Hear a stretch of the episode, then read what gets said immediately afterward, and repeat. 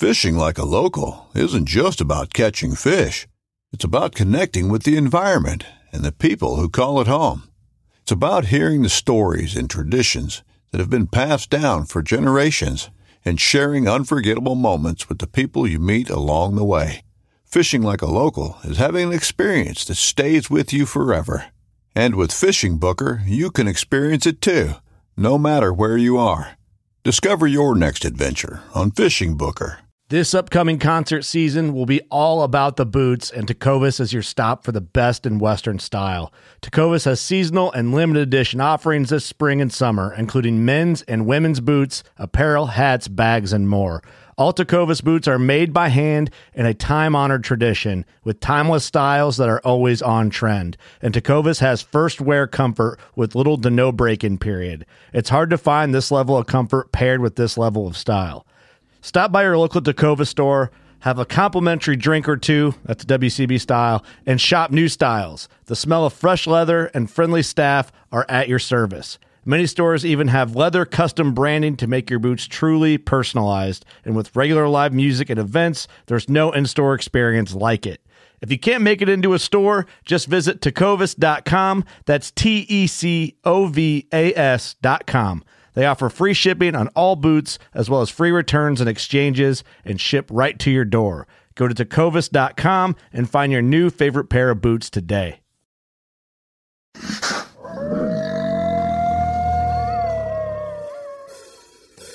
Bow hunting is a serious challenge. While it'd be perfectly safe to do, you would need a coalition of homeowners to give you access to their land.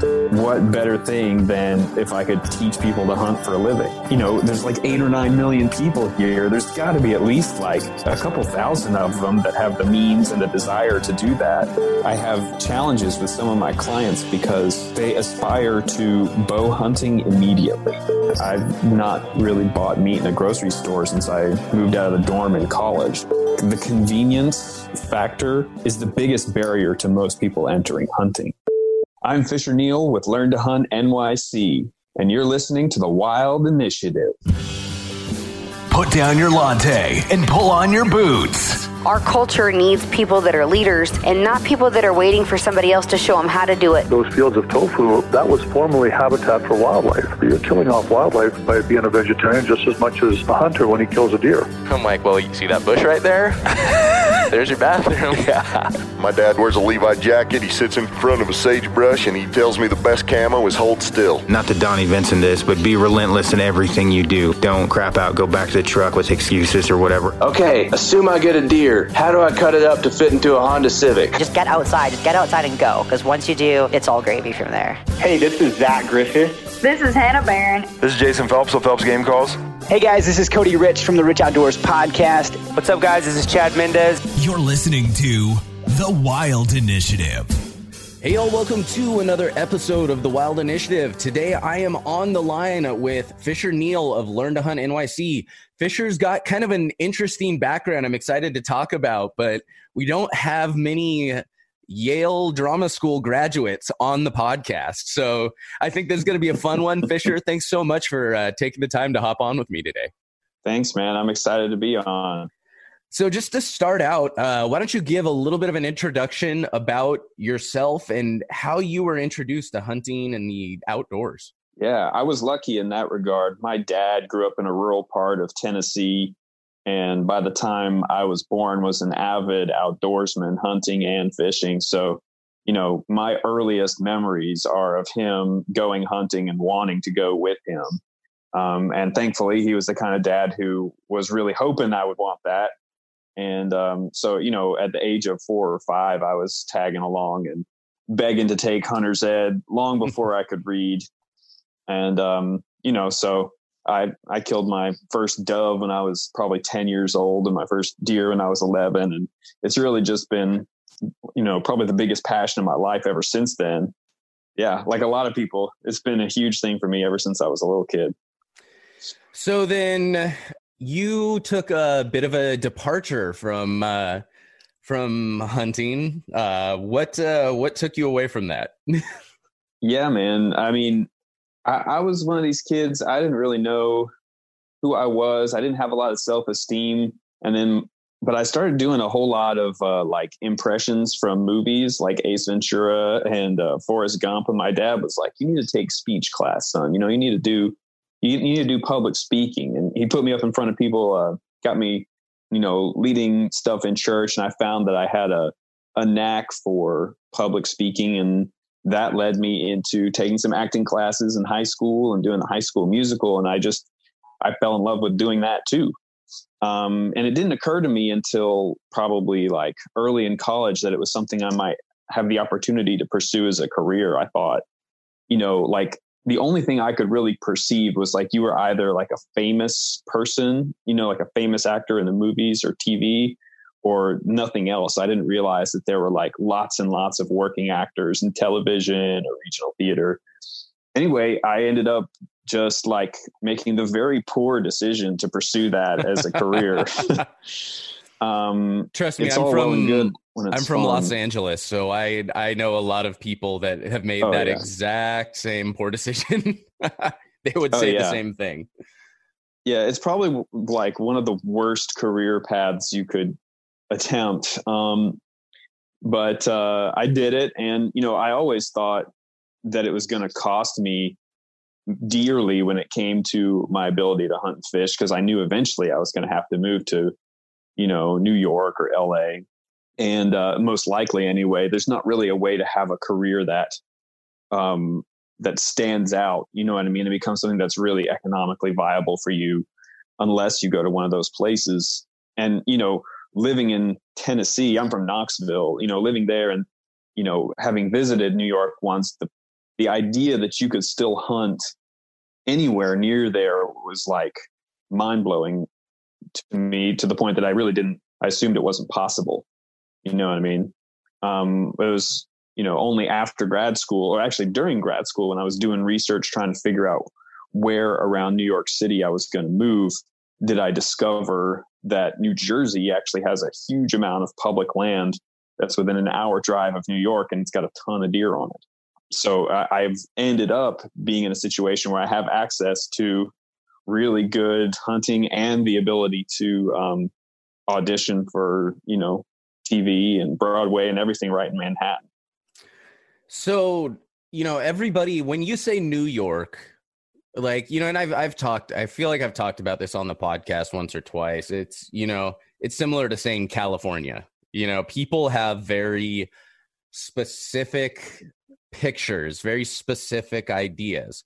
Like you say, California, everyone's going to picture LA, San Francisco, maybe like the beaches in San Diego. And that's, you know, all encompassing. Mm-hmm. Same thing with New York. You say New York, everyone's going to picture Manhattan, you know, or they're going to picture, you know, the city. Um, you know, maybe talk a little bit about the opportunity that's available around there and what actually makes up the state. Yeah, well, it's so true, man. I was one of those people. Like, I referred to New Jersey as the armpit of America um, because it really feels that way if you visit it the way most people do, which is like you're landing at Newark Airport and then traveling into Manhattan, or you're traveling up the I 95 corridor. And what you drive through is like this gigantic industrial what's really an arm of New York City, you know, through Elizabeth and, you know, the port, and you've got oil tanks and all these like, yeah, these just like giant, filthy industrial landscapes everywhere. Um, and you really feel like that's what New Jersey is, and that the thing they call the garden state is just a load of shit.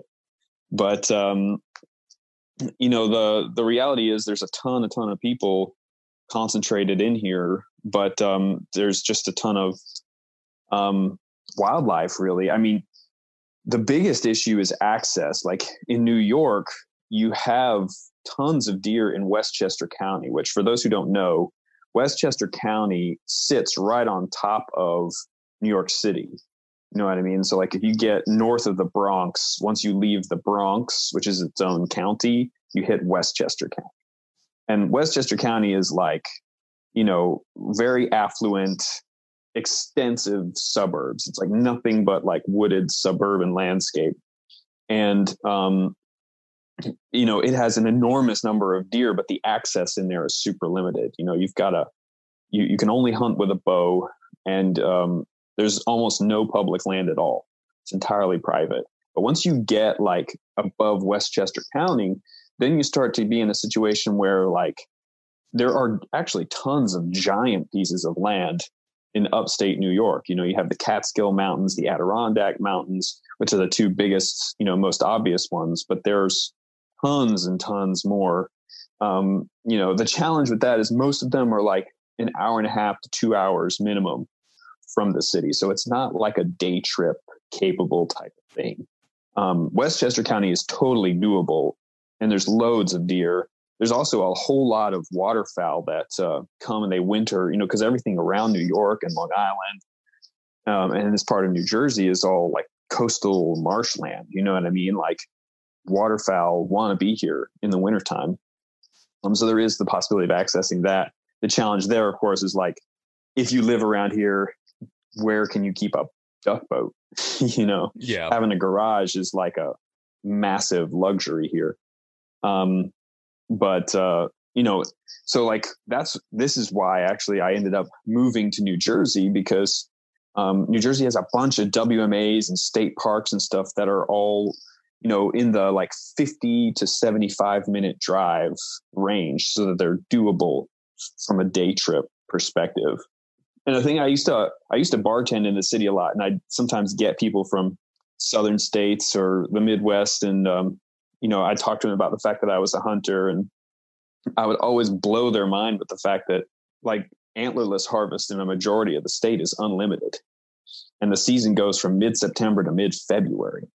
You know, we're dealing with places where the the whitetails are 50 per square mile in some of the places where you can hunt and 100 per square mile in the places where you can't. Well, I remember um, so they're reading articles uh, a few years back about how they're hi- having to legitimately like hire snipers to take out and mm-hmm. um and then I think there was the whole campaign to like neuter all the deer around the city or like chemically neuter them and yeah like it's it's yeah, man. crazy it's a real issue here i mean you know so new york city with hunting is banned within new york city and staten island is a part of new york city and at some point like 10 years ago, um, some deer swam across the river uh, from New Jersey. And now they've got thousands and thousands of deer on there because, you know, they have no predators and abundant suburban lawns to feed on. So, yeah, the city spent like over the last few years, I think three or four or five, I can't remember exactly what the numbers are, million dollars um, on a uh, sterilization program. What they're doing, I think, is uh, they're they're like baiting and then darting bucks, and then they are, um, you know, they're neutering the bucks. I don't know if they're neutering them or if they're just. Uh, I think they may be performing vasectomies on them. Okay. Um, but they say they say that they have done. They have supposedly done like ninety eight percent of the bucks on the island.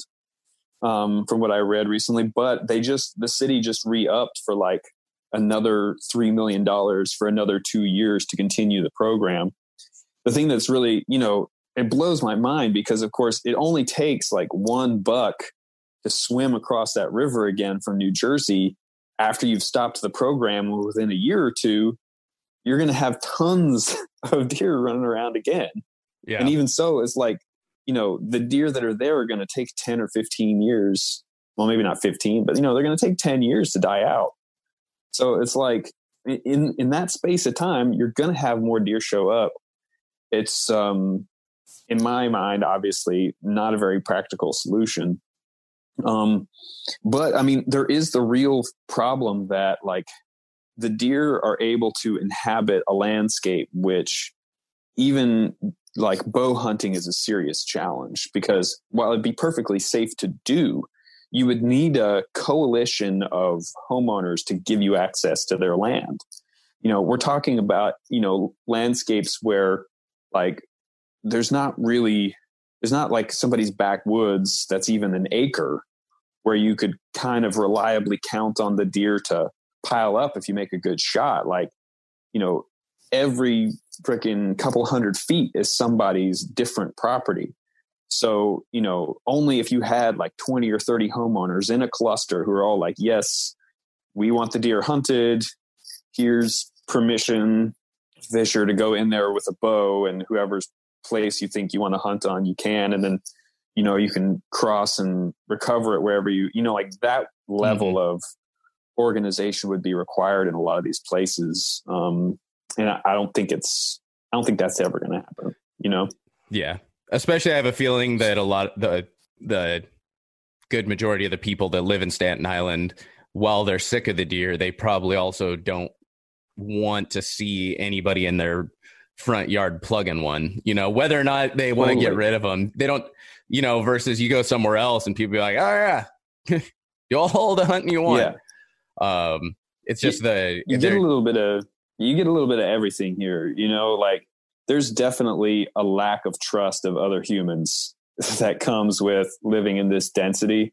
There's enough assholes that you really can't trust too much of anybody who's a stranger because you never know which one of them is going to be that guy or girl. Mm-hmm. Um, well, heck, people, I know if, yeah, if I lived are, in New York or even when I was in Los Angeles, I wouldn't let anybody, you know, if, if that was flipped around, I honestly probably wouldn't let anybody on my lawn. Like, like yeah, exactly. I, versus, you know, maybe I'm in eh, you know, who knows, maybe I'm in Montana or I'm in Texas or whatever. I'd be a lot more likely to let a let a neighbor or or somebody uh, access my property than I would uh, in the middle of the city. I just feel like it's like you're saying the density is it's so different. You can get to know people a little bit better in a in a different way. Yeah, and there's a huge additional trust gap in like an understanding of say bow hunting and how safe it is you know like the odds for example that i'm going to shoot your dog or your child while i'm bow hunting in your backyard are zero. There's zero chance that i'm going to confuse your dog or your kid you know or like have a ricochet that hits them when i'm 20 feet up in a tree and shooting down. Um, but most people even people who are in favor of like you know ethical hunting and like don't understand that. You know what i mean? They think of hunting and they think guns. You know they think hunting is stalking from the ground. You know so they're thinking okay it's going to ricochet along the ground. It's like there's just a huge gap of of understanding as well that you have to overcome. But i do find people you know like in Jersey, I've had success getting access to public lands and sometimes even by, to private lands by knocking on doors. You do still get people who are fed up with the deer and who get it enough that, like, you know, if you seem reasonable, then they'll just let you hunt their place. Um, usually what I get is access. So I'll like, I'll knock on the door and say, you know, there's this public land that's kind of landlocked behind you. Would it be cool if I you know, like traverse your yard and woods to get back there. Um, and you know, sometimes people are like, no, please don't ever come back. And other times people are like, heck yeah, man, I'm so sick of the deer. If you see them in my yard, shoot them. you know? Hey, it's Kaley Cuoco for Priceline. Ready to go to your happy place for a happy price? Well, why didn't you say so? Just download the Priceline app right now and save up to 60% on hotels. So, whether it's Cousin Kevin's Kazoo concert in Kansas City, go Kevin, or Becky's Bachelorette Bash in Bermuda, you never have to miss a trip ever again. So, download the Priceline app today. Your savings are waiting. Go to your happy place for a happy price. Go to your happy price, Priceline. So we've talked a lot about all of this opportunity that's available uh you know out in new york out in new jersey the you know areas outside of the city even not that far from the city. Tell me a little bit about uh your learn to hunt nyc yes. So like i you know i got the idea to start this because being an actor i had such you know, regular and close contact with essentially the most cityfied progressive demographic you could. And I found to my surprise that people I was around were actually um, really captivated with the idea of hunting meat um, for food. You know, there's a big, there's a lot of people, I wouldn't even say maybe a majority of people up here who are kind of caught up in the trophy hunting myth that like, you know, people people just like go and like shoot animals and leave them to rot in the woods and stuff. Um, and uh, but you know, once people realized that's not what I was, all of a sudden I was like the coolest person in the room. um, and uh, so you know that led me then when I came to New York, like every actor needs a day job, even even actors who are doing pretty well, unless you've had a lot of success in TV and film or something, you need other ways to make income between gigs. And um, I just thought, man, like if I could, if people are willing to pay me, what better thing than if I could teach people to hunt for a living?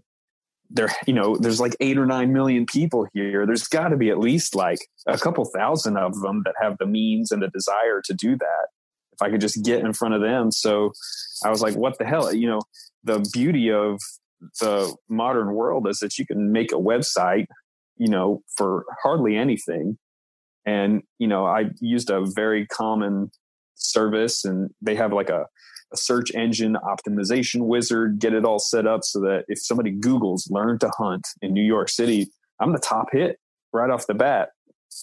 And so that led to emails and, you know, um, for a while, because we didn't have an apprentice license yet, it was actually really difficult to take people out. But now that the apprentice license has become a thing, the business has just blown up and is pretty much doubled each of the last three years. And most of the time, I'm working with people who have no experience at all. Um, they're like complete noobs. You know, maybe they're fish, they've fished or something, or they they are into the outdoors through hiking. Um, but in a lot of cases, that's not it at all. They're usually inspired by somebody like uh, Joe Rogan or Steve Rinella. And uh, I'll take them. What I'll do is um, I really push people towards using crossbow for a wide range of reasons. Um, in part, you know, because that's the longest season that I have.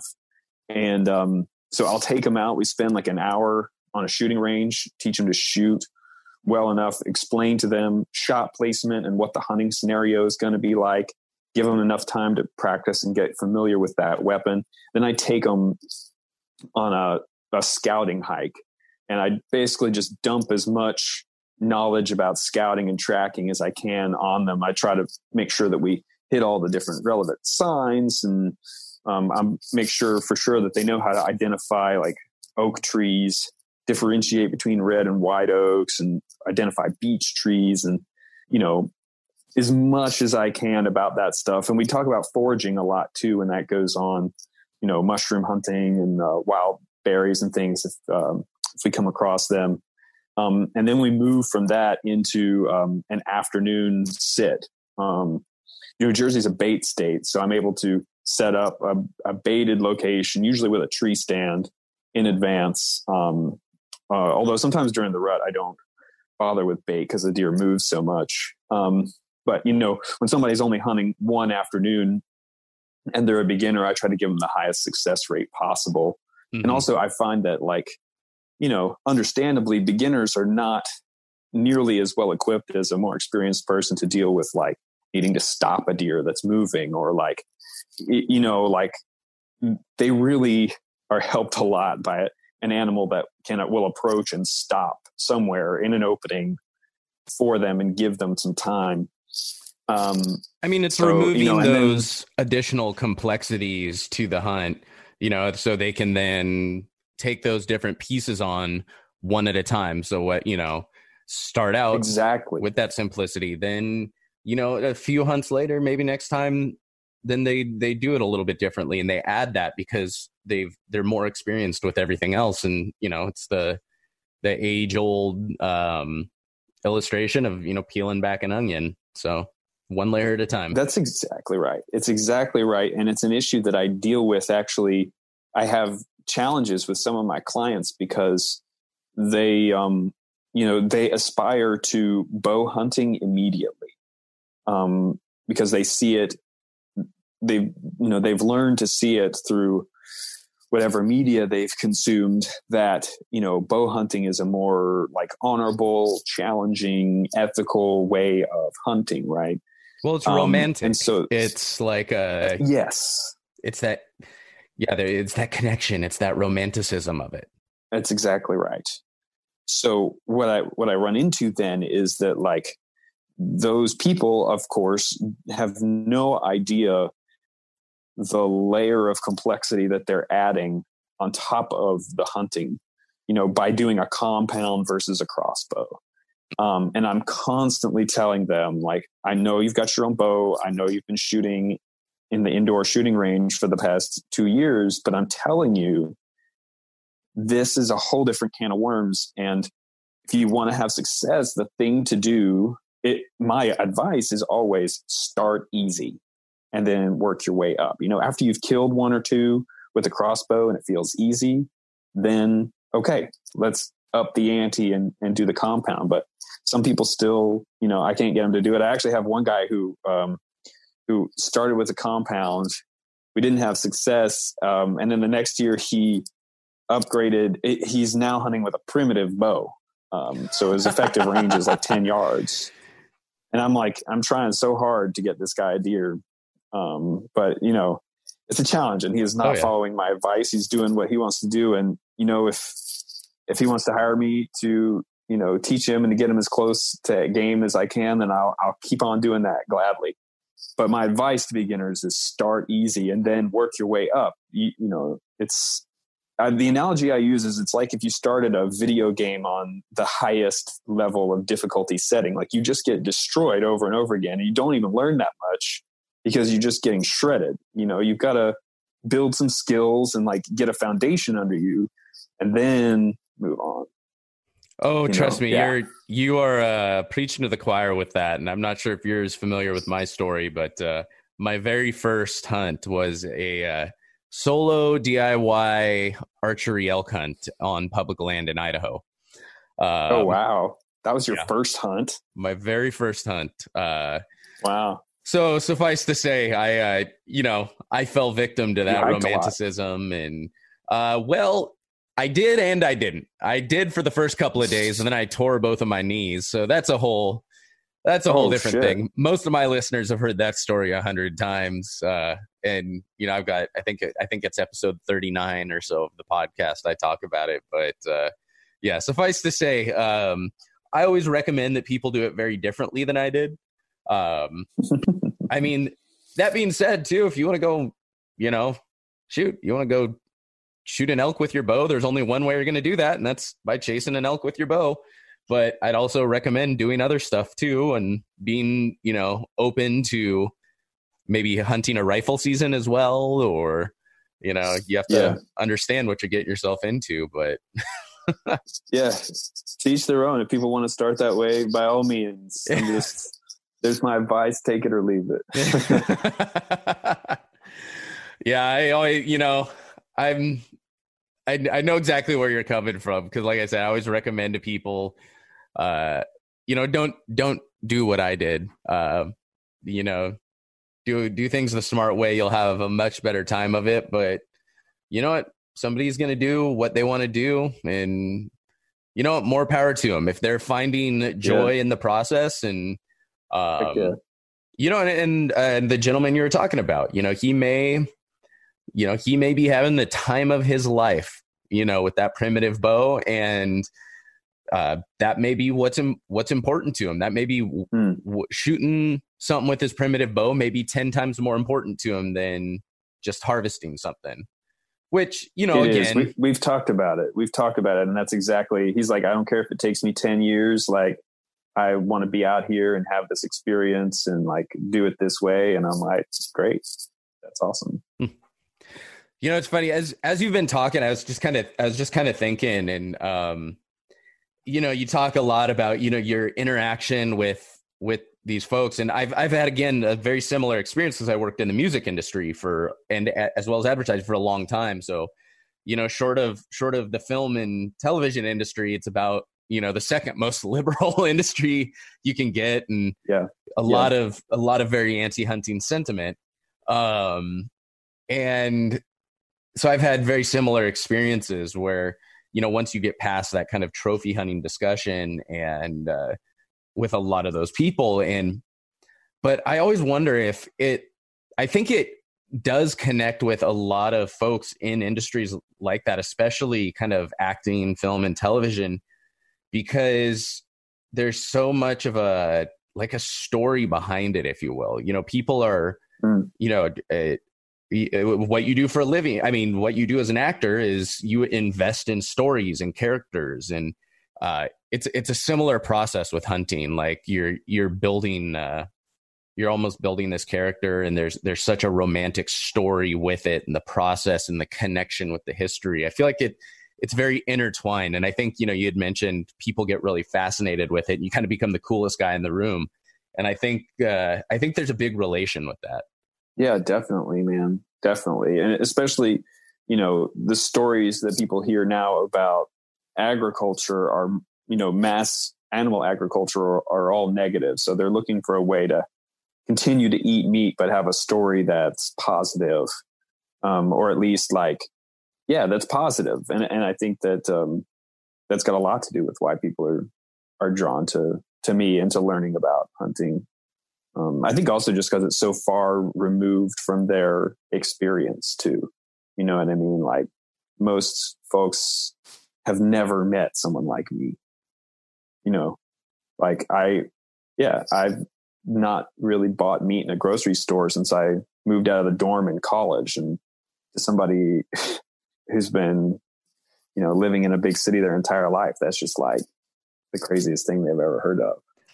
So obviously some of your answer would be make sure to check out learntohuntnyc.com but say you know you're you're on set or you're you know just even at the grocery store or whatever and you're talking to someone and the topic of hunting comes up.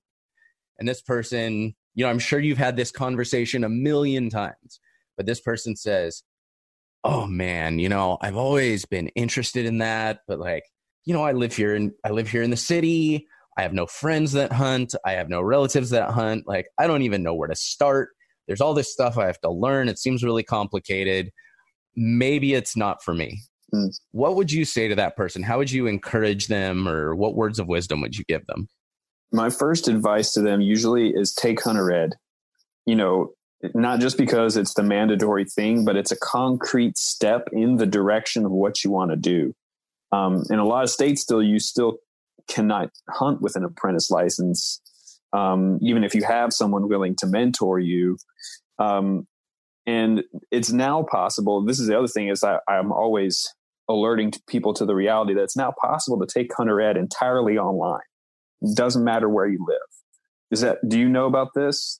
A lot of people don't know about this. I know I know at least in California you have to do a follow-up course um, mm-hmm. if you take it online, but I didn't know I didn't know New York mm. allows you to do it fully online. New York doesn't. See, this is the thing. Hunter education certificates have nationwide reciprocity, right? Because Colorado can't make any money if I have to take Colorado's hunter education course before I can go hunt elk with a non-resident tag, right?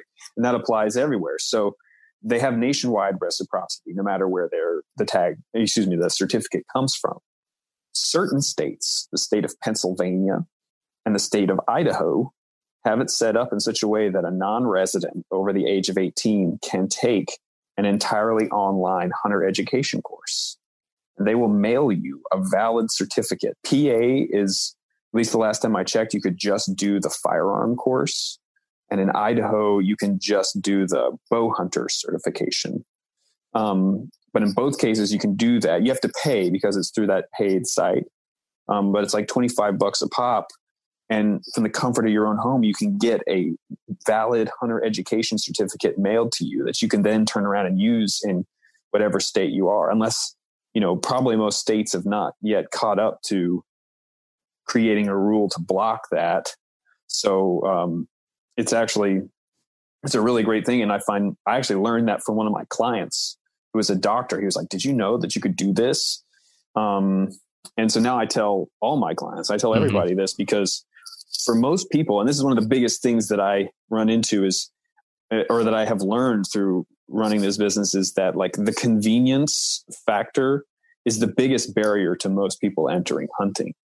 So, you know, but once people have had a taste of it, once people get start to get involved, then all of a sudden they become like us and the motivation they you make time for it. You know what I mean? Like you mm-hmm. build your life around it. Um, but you don't do that until you've already experienced it. Well, and I get so it because people, for most places, at least a lot of places out here, you know, and I know every state and every county is different, but you know, it's like you've got maybe two options a month for for taking the in-person class and then exactly you know it's it's an hour and a half away or 45 minutes away and you know it's it's an all day commitment and it's it's a big deal. It's not like i wouldn't i wouldn't really look forward to doing that necessarily anymore. Like yeah. you know it's one thing committing to going hunting it's another thing to commit to and and and i'll admit so often so many of these in-person classes it's like an old boys club.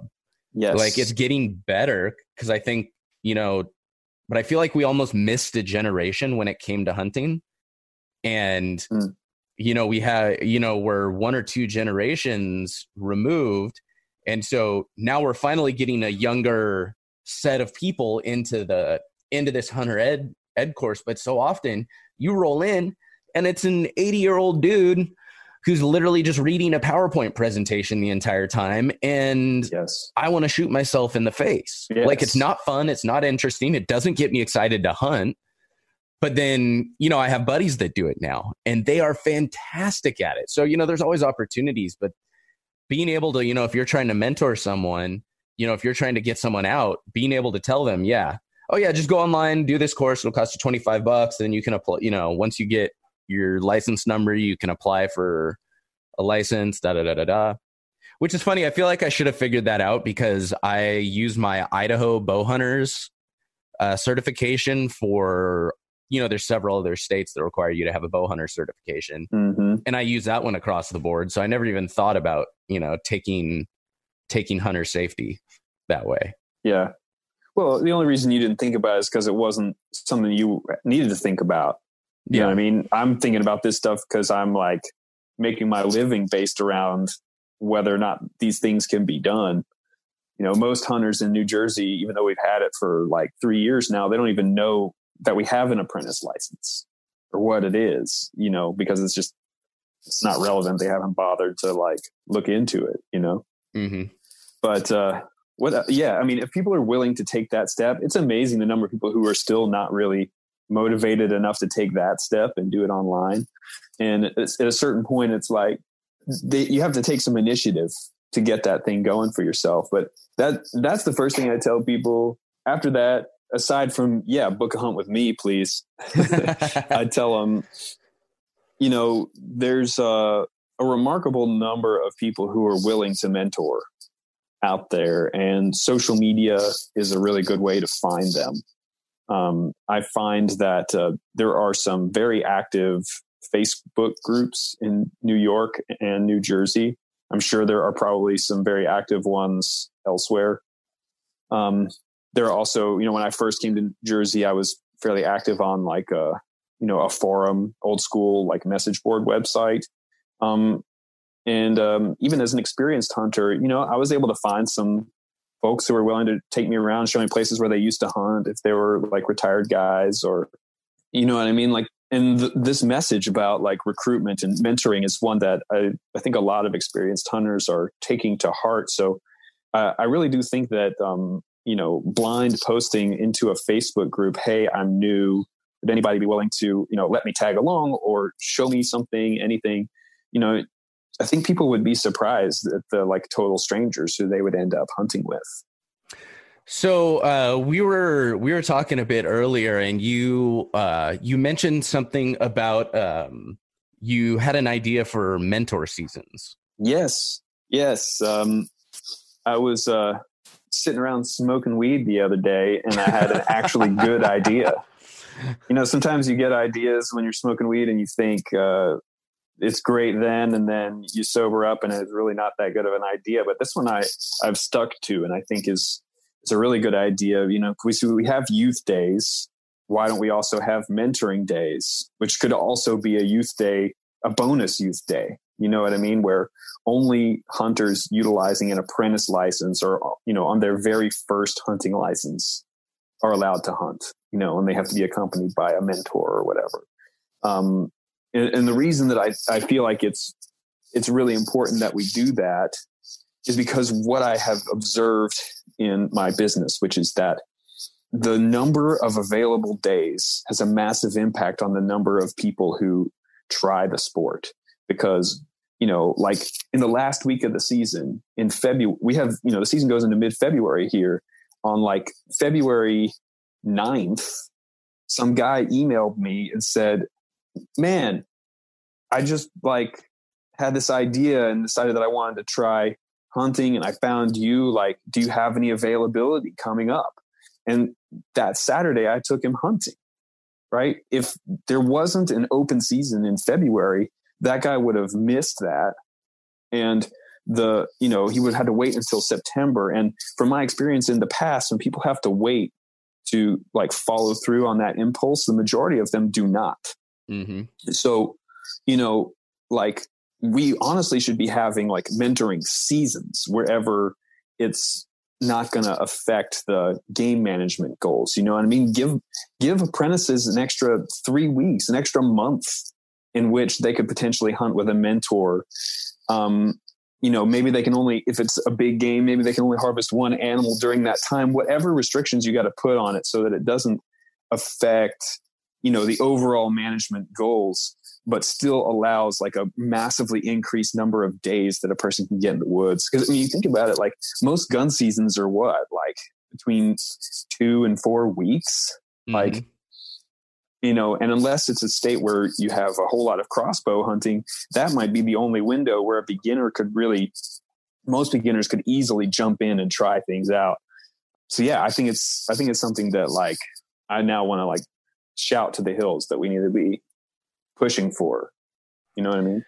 There you go. You got to hit up uh, New Jersey Fish and Game. it's true. Well, I mean, New Jersey Fish and Game already has it. They already have it going on, right? Because the deer season is so long. Mm-hmm. It's sort of because of how they have everything set up that I've realized. Yeah, you know what I mean. What's missing? Mm-hmm. You know the the ability to use a crossbow in bow season is also is just huge.